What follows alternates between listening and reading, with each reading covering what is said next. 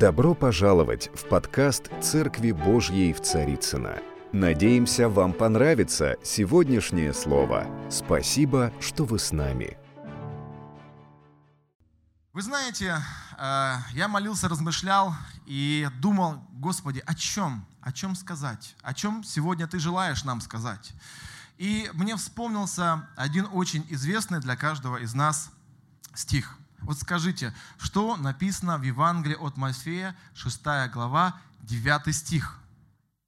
Тест на знание Библии, да? Алексей, пятерка тебе, не знаю, с плюсом, да? Действительно, это известное место, «Отче наш». Та молитва, когда мы молимся и провозглашаем: «Отче наш, сущий на небесах, да святится имя Твое, да придет царствие Твое».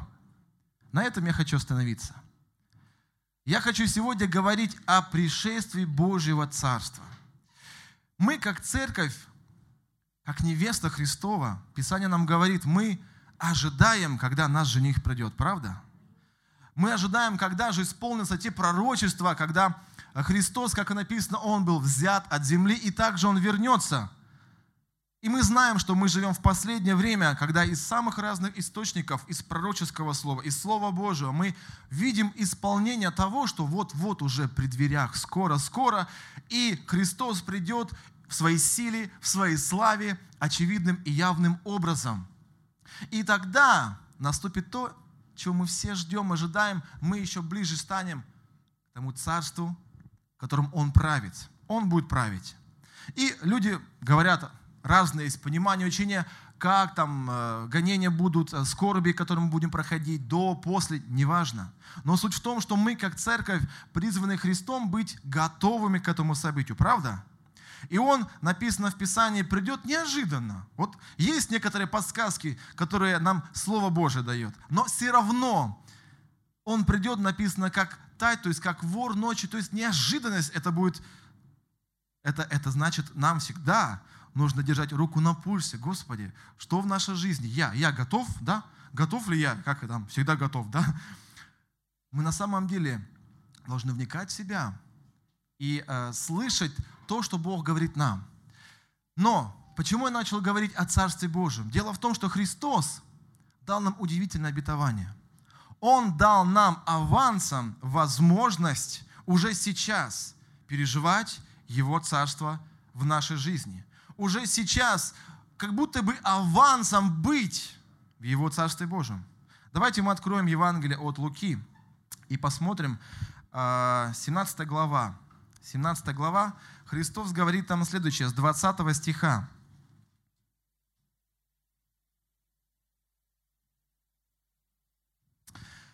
«Был же спрошен фарисеями, когда придет Царствие Божие, отвечал им: не придет Царствие Божие приметным образом, и не скажут: вот оно здесь или вот там, ибо Царствие Божие внутрь вас есть». Итак, смотрите, Христос говорит интересные вещи. Он говорит, что Царствие Божие, оно не придет видимым образом. Мы ожидаем, но мы ожидаем, когда придет Христос, и Царство Небесное воочию, очевидным образом вместе с Ним, по сути, спустится на эту землю. Но сейчас уже с вами мы можем иметь Царство Бога внутри каждого из нас. А что такое Царство Бога, я хочу спросить? Праведность, мир, радость во Святом Духе, да? И мы знаем, но это же все-таки одно Царство, потому что иногда мы... путаем Царство Бога, Царство Небесное, вот мы немножко путаемся в понятиях. Об этом есть целое учение, но суть в том, что его природа одна и та же. И природа Божия – это место, где нет боли, где нет страха, где нет болезни, где люди исцеляются, где очевидна сила и присутствие Бога. Это Царство Бога. Аминь. И вот вопрос. Ты хочешь, чтобы Царство Бога было в твоей жизни? Чтобы это было очевидным образом, чтобы мы не только верили, но мы видели сейчас, что Царство Бога, вот как Христос сказал, внутрь вас есть.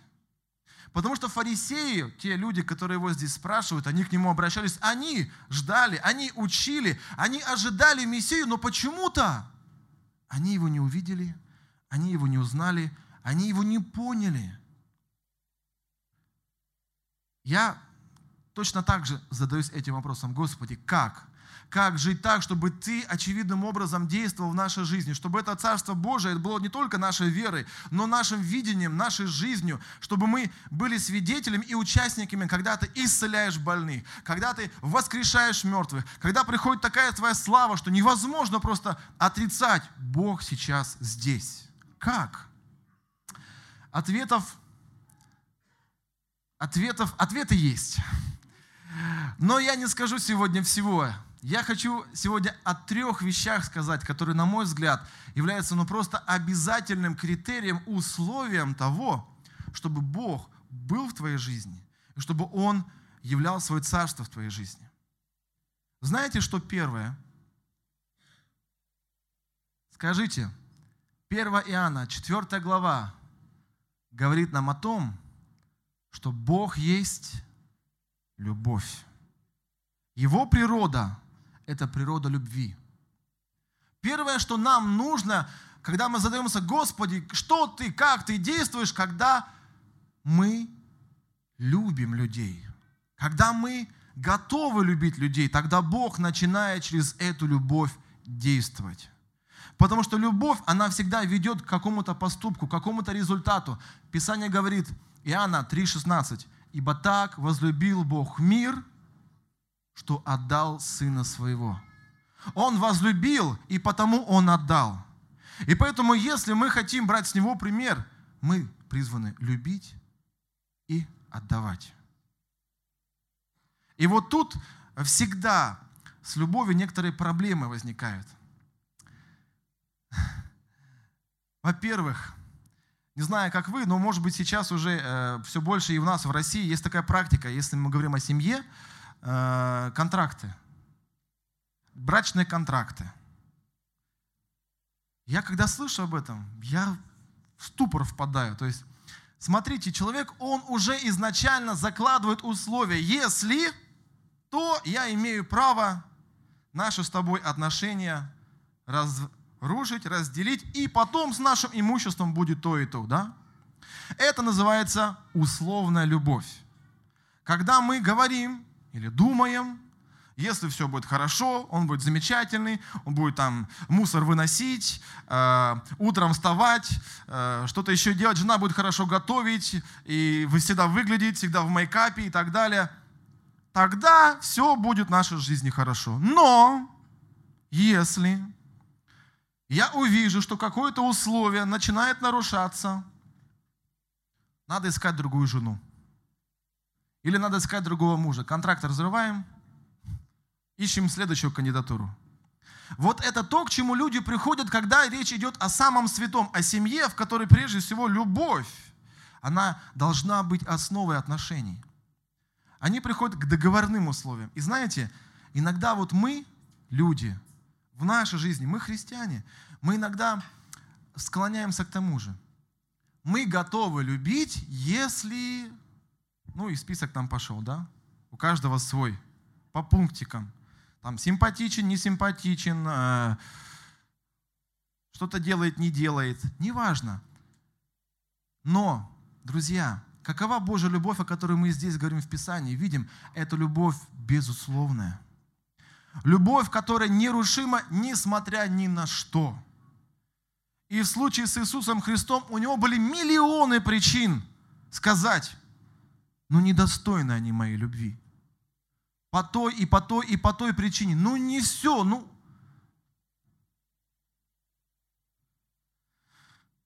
Я забыл сказать, моя проповедь называется «Да придет Царствие Твое». Вы знаете, Бог просто заключил с нами завет безусловно любви. И Он дает нам пример любить людей, несмотря ни на что. И это страшно. То есть, Господи, что Ты хочешь сказать? Я что, всех, во-первых, должен любить? И вот как бы он себя ни вел, что бы он или она ни делали, я должен их любить. Это страшно. Это страшно сильно. Потому что когда мы любим, безусловно, любовью, вот тогда эта сила любви начинает проявляться через это. А когда мы ставим условия, тогда условия начинают нам мешать. Бог любит нас, безусловно, любовью. И знаете, если мы смотрим Деяния, мы читаем о церкви, которая привлекала людей, которую церковь шли тысячами. Почему?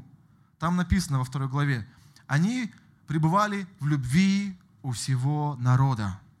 То есть вот это состояние, атмосфера вот этой божественной любви, атмосфера небес, Бога, она привлекала людей. Потому что мы так созданы. Каждый из нас хочет быть любимым, правда?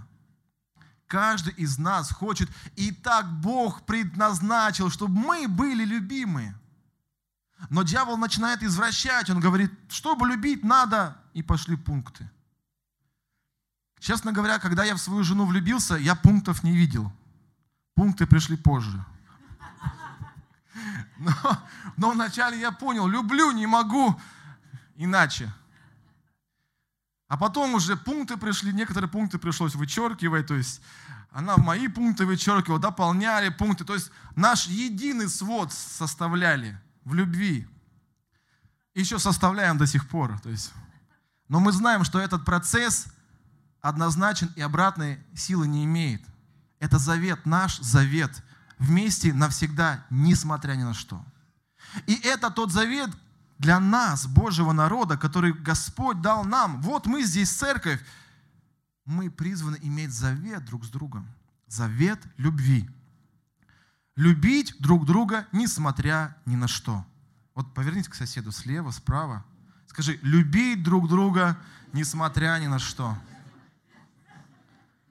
Да, особенно если там сейчас ничего там мужа с женой нету, которые с утра, может, неудачно там поднялись или как-то любить, несмотря ни на что, дорогая, дорогой.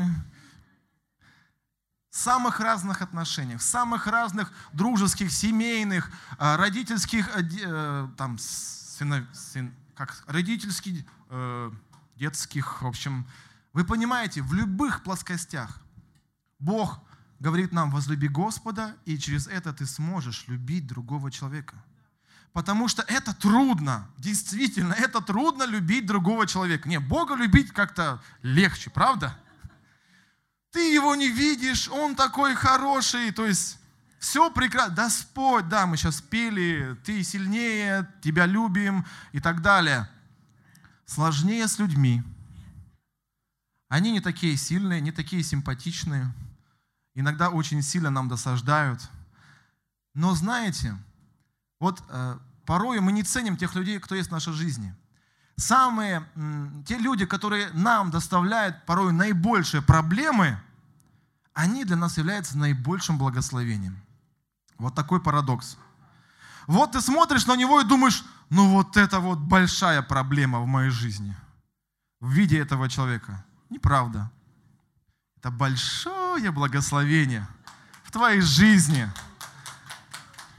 И ты потом будешь еще говорить вначале Господу спасибо, потом, может, ему, этому человеку спасибо. Вначале тебе хочется сказать спасибо, мил человек. Запомни это навсегда. Это естественно. Но знай, если ты в Боге и Бог в тебе, Бог будет давать тебе эту способность любить, принимать. Вы знаете, вот за последние, вот летом мы имели возможность с семьей съездить в одну поездку. Нашу церковь пригласила одна польская церковь послужить на евангелизации, и я поехал, взяв с собой тоже жену и своих 3 детей. В качестве вступления хочу сказать, я вообще люблю своих детей. Но очень люблю. Но мы были в поездке 2 недели на машине. Сделали тур, так проехав Польшу, Чехию, часть Германии захватили и вернулись обратно. И вы знаете, под конец этих 2 недель, честно скажу, я готов был взорваться, как вот этот воздушный шарик у Винни-Пуха, то есть, который его... Я просто... Когда ты вместе долго, детям скучно, они хотят что-то делать, но это естественные, понятные причины. Трешься в одной машине одни сутки, другие сутки. Уже одно простое слово может тебя просто вот взорвать. И я потом в конце говорю, Господи, я вообще думал, что я люблю детей. Но я понял, что Священное Писание истинно говорит: достигайте любви. То есть всегда есть к чему стремиться. 1 Коринфянам, 14 глава. Я говорю: Господь, я реально хочу достигать любви. И Ты мне в этом очень сильно помог эти 2 недели. И знаете, это нужно. Это не просто, но это нужно. Почему-то не срабатывает наша жизнь. Боже, хочу любить людей. И Господь, как волшебной палочкой, опа-на! И вложил такую любовь, всех любишь, все хорошо. Нет, это происходит постепенно, трудно. Это происходит тогда, когда мы, народ Божий, начинаем тереться друг об друга. Тогда в узком, стесненном пространстве начинает проявляться наша природа любви, нелюбви, терпения, нетерпения. Тогда Бог способен, вскрыв это, указать нам и помочь нам от чего-то избавиться, в чем-то укрепиться, расти в любви. Второе, что нас формирует и что является характеристикой Божьего Царства, Бога, без которого невозможно Его присутствие в нашей жизни и невозможно явление Его силы, это прощение. Любовь, или вернее, из любви всегда истекает прощение. Любовь ведет нас к прощению. Бог возлюбил, отдал и простил. Он простил нас тогда, когда мы были еще грешники. Аминь. Вы помните об этом? И вот здесь проблема возникает. Нам очень легче простить тех, кто попросил у нас прощения. Да? Но что в нашем случае было? Вначале нас простили, потом мы попросили прощения, или вначале мы попросили прощения, нас простили, и мы пришли ко Христу. Все, запутал вас окончательно, да? Вначале Христос простил нас, и этим самым Он открыл нам дорогу к спасению. Ефесянам 4 глава, 31-32 стих. Откройте, пожалуйста. И там написано, так, электронное устройство, очень быстро мне помоги, пожалуйста. 4:31. «Всякое раздражение, и ярость, и гнев, и крик, и злоречие со всякую злобою да будут удалены от вас. Но будьте друг к другу сострадательны, прощайте друг друга, как и Бог во Христе простил вас». Он простил нас тогда, когда мы были недостойны этого. Не так давно посмотрел один фильм. Каким образом я к нему пришел? Называется он «Хижина». Может, кто-то смотрел, кто-то нет. Никогда не знал, что есть фильм. Или книга, оказывается, уже есть. Еще, вернее, книга была, а потом фильм. Но увидел на Фейсбуке пост. Пост в смысле выражения. Почему фильм «Хижина» не является христианским фильмом? Знаете, как часто от обратного. Я так заинтересовался, думаю, как? Что слышал, «Хижина», не интересовался. Я подумал, интересно, а почему же он не является христианским? Я решил его посмотреть. Посмотрел. И честно вам скажу, как Павел говорит, по-человечески говорю, не от Господа. Да? Мое субъективное мнение, мне фильм очень понравился. Скажу почему. Почему, во-первых, разные мнения, можно дискутировать и размышлять над этим, христианский, не христианский, не суть. Но одна из иллюстраций. Там суть, что Бог Троица общается с человеком. У них идет общение. Но знаете, в каком виде Троица предстает? То есть у нас, мы знаем, Отец, Сын, Дух Святой. Вот там Отец, он был в образе такой темнокожей женщины, невысокого роста, полненькой, на кухне готовящей что-то там, при этом разговаривающей, да, и дающей наставления. Что? Подожди. Отец и темнокожая женщина? Подожди. Какой Бог Отец? Нет, какая-то ересь. Иисус, он там был более классический, там, такой восточного типа мужчина, любящий поплотничать. То есть столярными изделиями занимался. А Дух Святой, он там был в образе девушки индейской внешности, которая там что-то знала, все понимала, как-то вот так. И, вы знаете, у кого-то на самом деле эта картинка не вмещается. И отдадим это на суд, на размышления там, автора, богословов. Но самое главное, знаете, не в этом было. Идея фильма была в прощении. В том, что в жизни этого человека произошла трагедия. Он поехал на пикник один с 3 детьми. И вот с одним и с одной дочерью, по-моему, случилось несчастье, она начала тонуть. И он в это время был с другой младшим ребенком у фургончика и вынужден был бежать за ней. Оставил буквально несколько минут младшую дочь, ее похитили. И потом полиция искала, нашли только в хижине. Почему фильм называется «Хижина»? В хижине нашли следы крови и платья. Ну, то есть, по всей видимости, она была убита. И вот события, и показывается, как он, его жизнь и жизнь его семьи разделилась на события до этого и после этого. До этого благополучная, счастливая семья. После этого разрушенные отношения, трагедия и непрощение, которое пришло, во-первых, в его сердце. Он начал обвинять себя и говорил: «Я виноват, я, как отец, не досмотрел». Хотя он спасал в это время другого ребенка. Ребенок, которого он спасал, она получила это непрощение внутри себя. Из-за меня это произошло. Жена, которая вообще дома была, она получила... Вся семья начала рушиться, как цепочка пошла, одно, другое, третье. И вот там сюжетная линия, не буду все рассказывать, она приходит к тому, как он, вновь вернувшись в эту хижину, встретился с Богом, и он шел по пути прощения, в начале себя.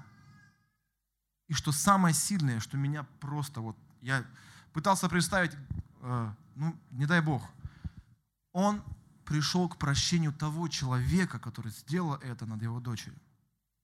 И пусть это художественный образ, пусть это на самом деле некая модель, но это отражение нашей жизни. Мы очень часто осуждаем себя и испытываем непрощение по чему-то в нашей жизни произошедшему. Мы приходим к осуждению себя и приходим к осуждению других людей, как этот герой. И он проходил там путь, знаете, прощение и суд, вот они как-то рядом.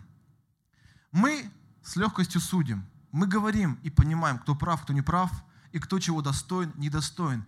И этот человек, он говорил, как это возможно простить вот этого, если он сделал вот то и то. И Бог ему доносил: я не призвал вас судить. Я не давал вам такую возможность и право судить. Я говорю, не суди и не судим будешь. Но что я говорю? Прощайте, как и вам прощено было. И это сокрушительно простая истина. Бог не дал нам права быть судьей. Он один судья. Он в конце концов подведет итог всем и скажет, кто прав, кто виноват. Но наша миссия, наше посвящение как церкви, как Божьему народу прощать людей. Скажи, прощать людей. Не судить. Прощать. И ты себе скажи: я призван не судить, я призван прощать. Что бы ни было, какова бы ситуация ни была, это правда. Ветхий Завет – это время справедливости Божьей. Когда Бог, да, Он говорил, вот закон, вот неправильный поступок, вот суд, вот наказание. Это жизнь по справедливости, которая не получилась, между прочим, да? Но Новый Завет – это время жизни по благодати, время прощения, время спасения. Это то, в чем должна двигаться Церковь Бога. У нас церковь называется Церковь Божья. Церковь Божья – это церковь любви. Церковь Божья – это церковь прощения. И это прощение, оно начинает разрушать стены, которые дьявол строит между нами. Потому что он придет за церковью, он не придет за одиночками. Он придет за церковью. И мы нужны друг другу. Мы нужны друг другу, чтобы любить. Мы нужны друг другу, чтобы прощать. Я думаю, Господь, зачем ты связался с людьми? Тебе зачем это нужно было? Вот совершенный Бог. Моисей уже давно сказал: Господи, да всех бы тут уничтожить, стереть и начать заново. И он был бы прав в этом, да? Но тут речь не о правоте, кто прав, кто виноват, кто достоин, недостоин. Тут речь о любви. и о прощении. И в твоих отношениях есть люди, которых ты любишь, не любишь, и которые, может быть, достойны или недостойны твоей любви, твоего прощения. Неважно, понимаешь? Неважно, достойны они, недостойны. Господь сказал: прощайте, как я простил вас. Вы были недостойны, я простил вас. Вы были недостойны моей любви, я возлюбил вас. Вот Церковь Божья, что ждет от нас Христос. И знаете, что приходит как результат, когда мы любим, прощаем? Приходит свобода. Приходит свобода в ответ на то, что ты отпустил, простил, и этот груз, который ты в своем сердце хранил, ты отдал его Христу, как Он сказал: отдайте мне все ваши бремена, все ваши тяготы. Я понесу, я уже понес. Я уже взял на себя все, отдайте мне. Зачем вы их несете? Зачем тебе это нужно? Зачем тебе это непрощение? Зачем тебе это память? Зачем тебе об этом помнить? Отпусти, прости, получи свободу. Иоанна 8 глава, 31-32 стих. Откройте, пожалуйста.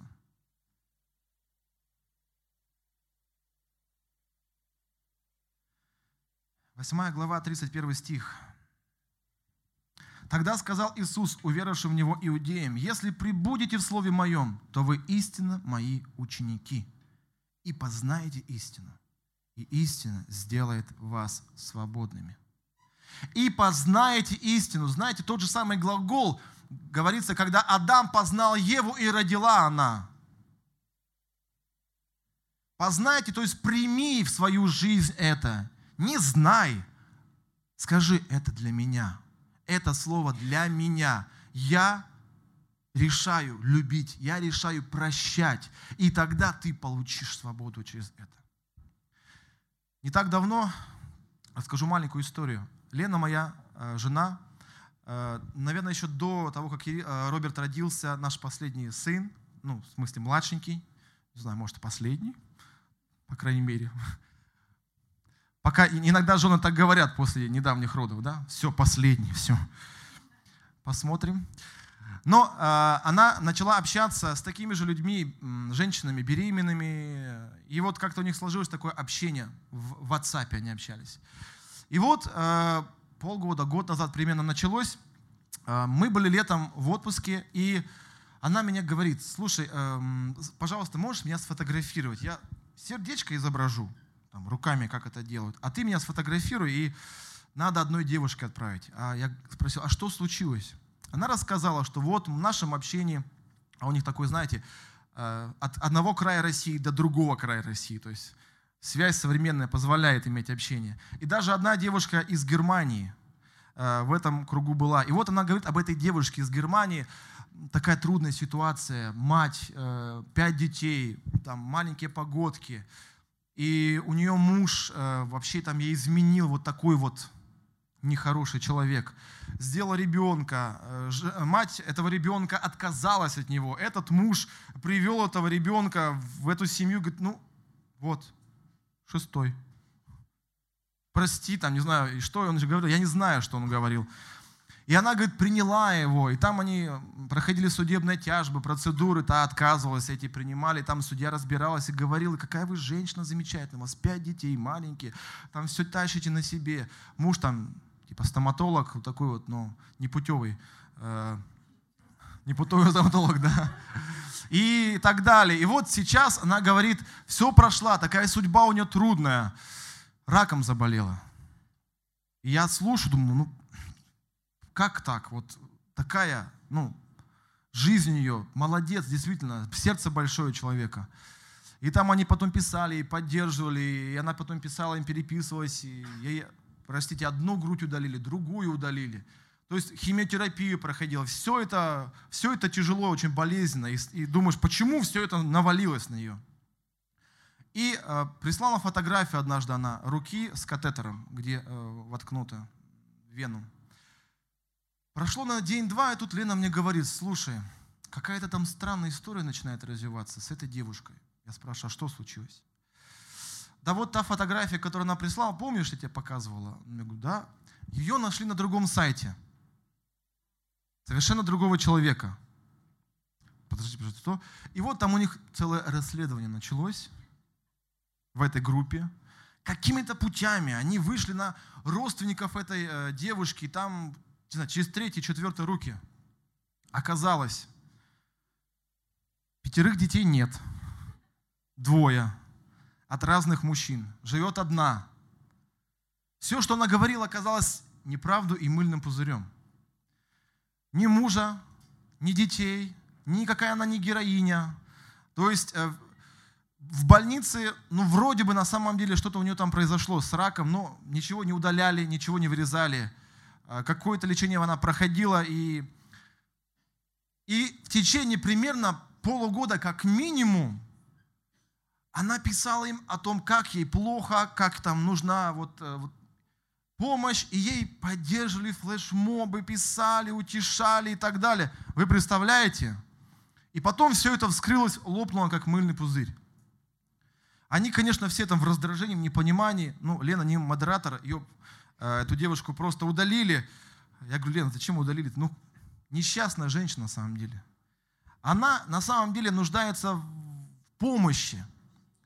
Но почему это произошло в ее жизни? Почему она начала лгать? Потому что что-то внутри нее, какая-то несвобода, какие-то желания в ней говорили. Хочу мужа нормального, хочу детей, хочу, чтобы жизнь состоялась. Но что-то внутри нее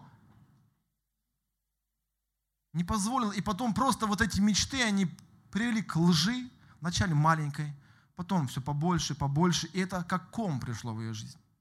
Разрушила отношения, у них там хорошие были отношения, они друг другу там все там пишут, поддерживают, разрушилась. Она потом писала, извинялась, просила простить и так далее. Что это? Это пример того, что Христос сказал, познайте истину. Второе значение истины, которое есть, это правда. Познайте истину, то есть живи по правде. Будь честен, будь искренен. Вникай в Слово и себя по этому Слову изучай. Что и как ты живешь? По правде. С честными, с искренними Бог поступает искренне, а с лукавыми по лукавству их.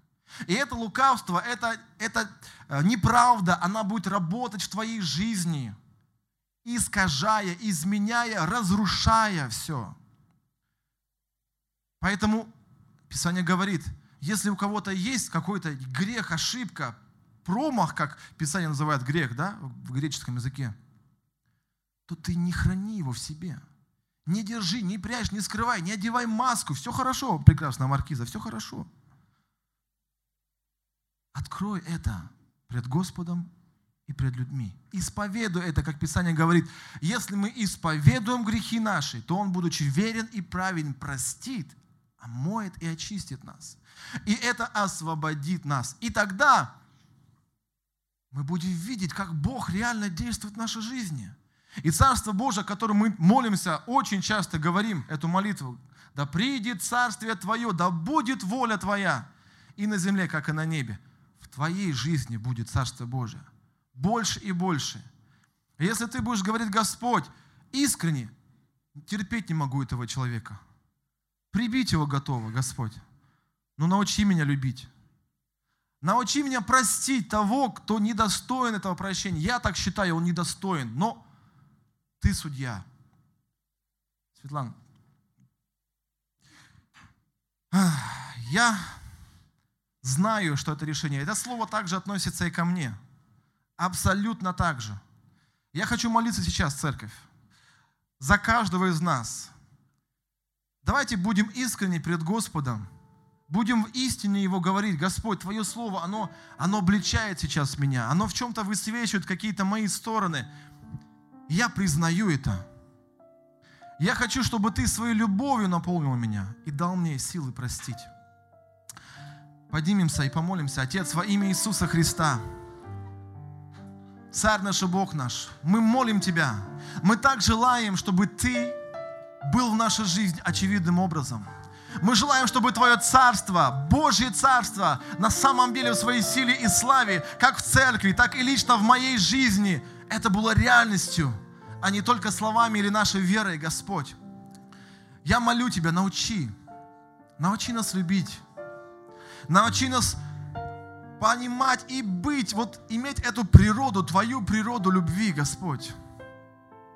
Любовь, которая все покрывает, любовь, которая не превозносится, любовь, которая не ставит условия, любовь, которая просто любит, все покрывает, все прощает. И это не слепая любовь, которая не видит недостатки. Это не слепая любовь, но это любовь, которая ведет нас к лучшему. Даже если сейчас мы недостойны, это любовь, которая имеет цель сделать нас подобными Тебе. Господь, помоги любить. Помоги прощать. Прощать, Боже, как Ты простил каждого из нас недостойных. Ты простил. Ты принял в свой свет и любовью Своею исцелил наши сердца. И молим Тебя, пусть Твоя свобода, свобода, когда Дух Святой, нет места греху, нет места неправде. Свобода в истине Твоей будет в нашей жизни. И через это Твоя сила, Твое присутствие, потому что Ты не можешь быть там, где грех, там, где неправда, там, где есть ложь и лукавство. Отец, молим Тебя во имя Иисуса, созидай нас собой. И как мы читали о том, что пусть не будет крикла, злоречия, пусть не будет чего-то, что будет огорчать Тебя, но любовь Твоя, очевидная для каждого человека, она будет в нашей жизни, она будет в наших отношениях. Благодарим и благословляем Твое имя во имя Иисуса Христа. Аминь. Дорогие друзья, спасибо, что были с нами. И до встречи на следующей неделе на подкасте «Церкви Божьей в Царицыно».